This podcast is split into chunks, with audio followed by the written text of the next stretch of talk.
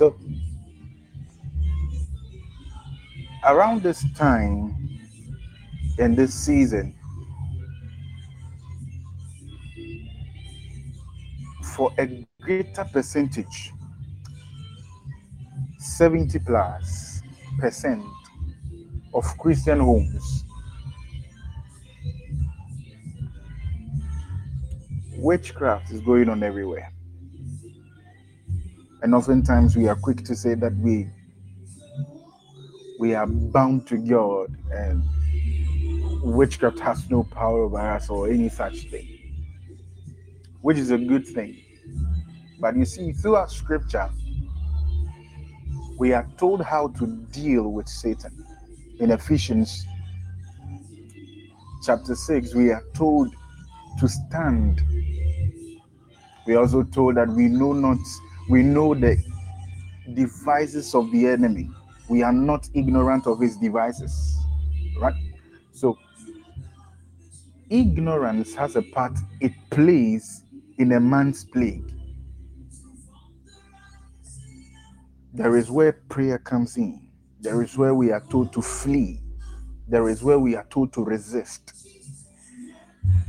And through scripture, many things are scattered through scripture to tell us how to deal with the enemy.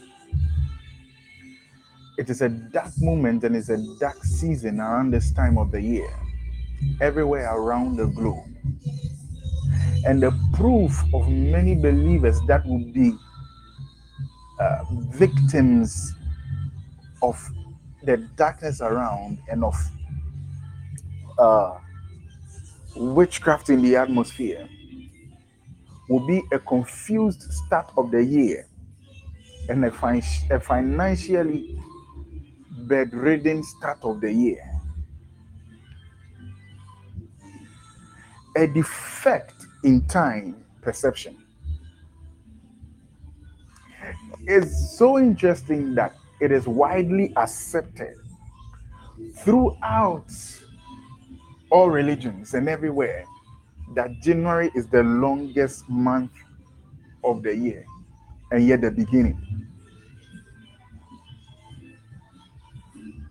According to scripture, we are giving the feast of the Lord. The Lord said, These are my feasts. And starting from 25th of Kislev,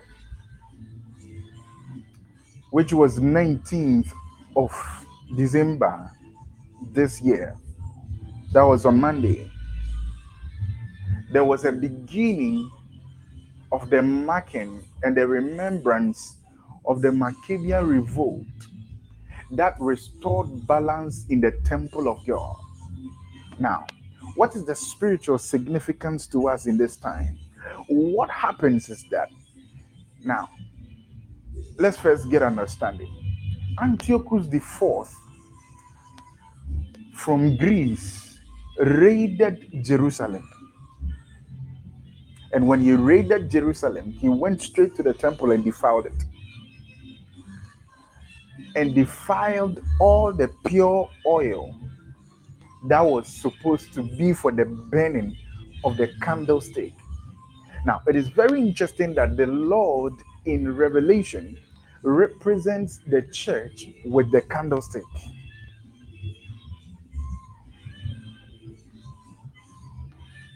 To wit, that if the light is affected, let us also remember that Jesus said, You are the light of this world, a city that is set on a hill that cannot be hidden. Which means that the opposition for the city that is set on a hill is being hidden. The contention of such a city is that it will have to first triumph over being hidden. One other thing to understand is that he said, No man lights up a candle and puts it under a bushel or a basket.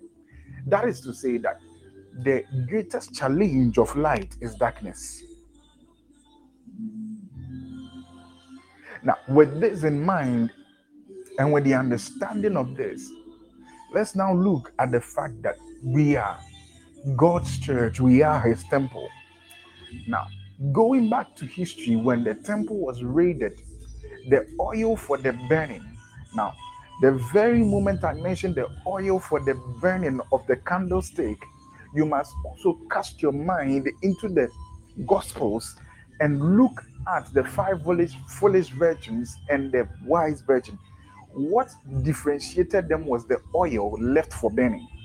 So, around such a time like this, where darkness looms, the Bible said that the Lord came in the middle of the night so at the peak of darkness is the best revelation.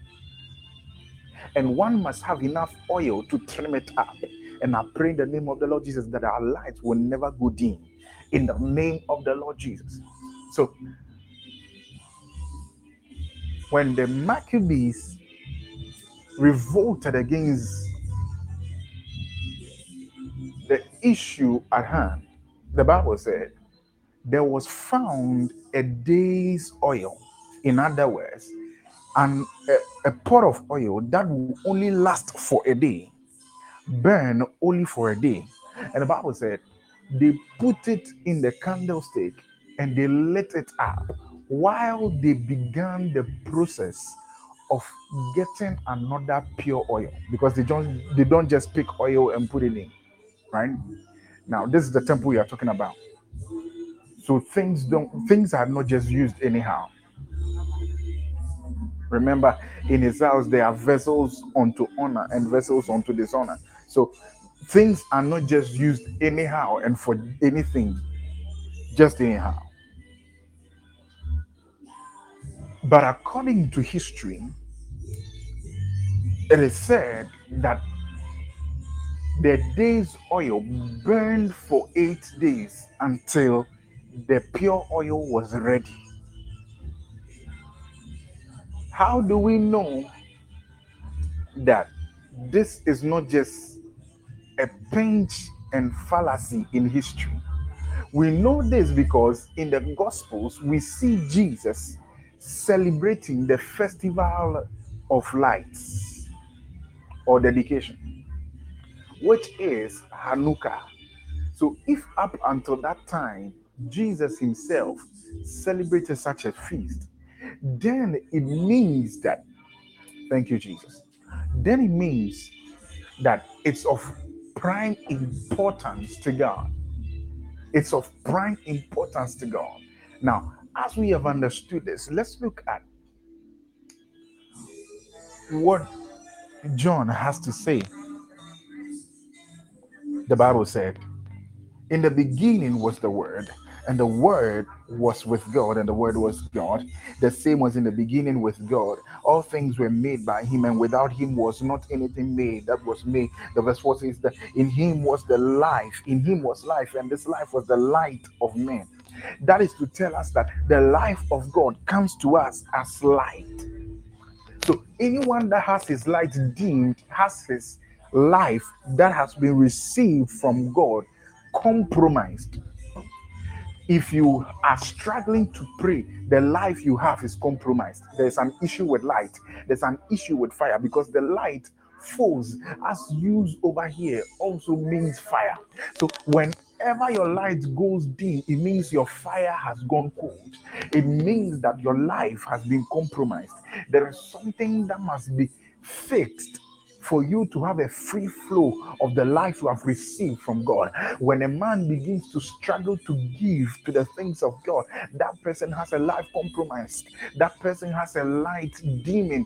When when a man comes to a place where he's struggling, he's struggling to understand the things of God. It means that that man has the light compromised, and it is across the Christendom today. Very sad. It's across all Christendom today. If it is not this, it is that.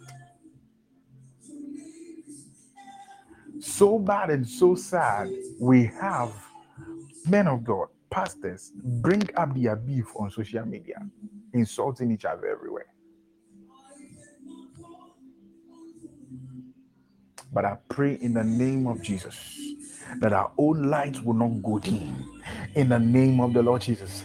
The verse 5 says that, and the light shines in darkness, and darkness comprehended it not which means that when the life of God appears, every other thing that is contrary must leave.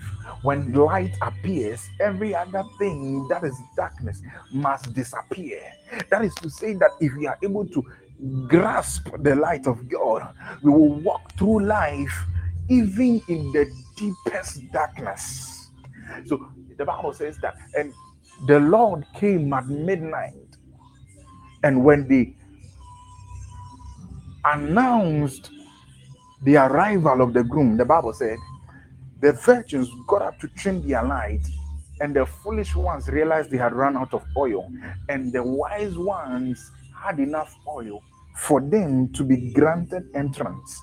I pray in the name of the Lord Jesus that you will not run out of oil and that you will come to the place in Parashanta Katakataya where your light will not go out.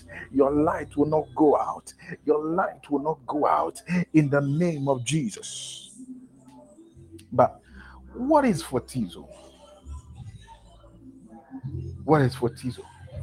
The Bible says in him was life, and this life was the light of men. And the light shines in darkness, and darkness comprehends it not. There was a man sent from God whose name was John. The same was for a witness to bear witness to the light, that all men through him might believe. He was not that light, but he was sent to bear witness of that light. The Bible said, That was the true light which lighted every man. It was the light that lighted every man. It was the light that lighted every man. And the word lighted over there is for tizo. Means to bring to light. Photizo means to be enlightened. Photizo means to be illuminated. Photizo means to make one see. Photizo means that you have captured light.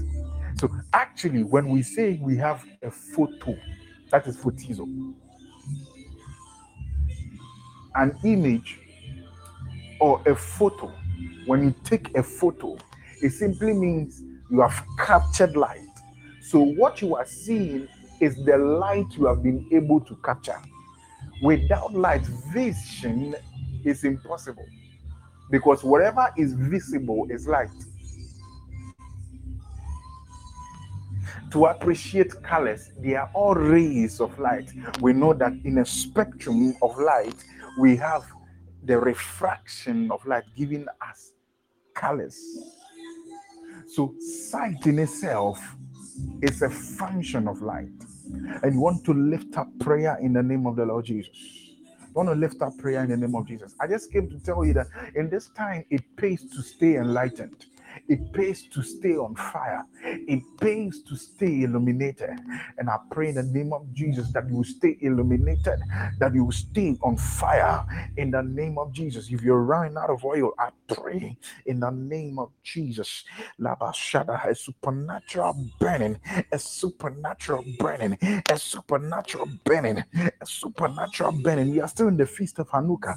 That pray in the name of Jesus that your light will not go out your light will not go out in the name of Jesus. Your light will not go out in the name of Jesus. Rabba Lift up prayer. My light will not go out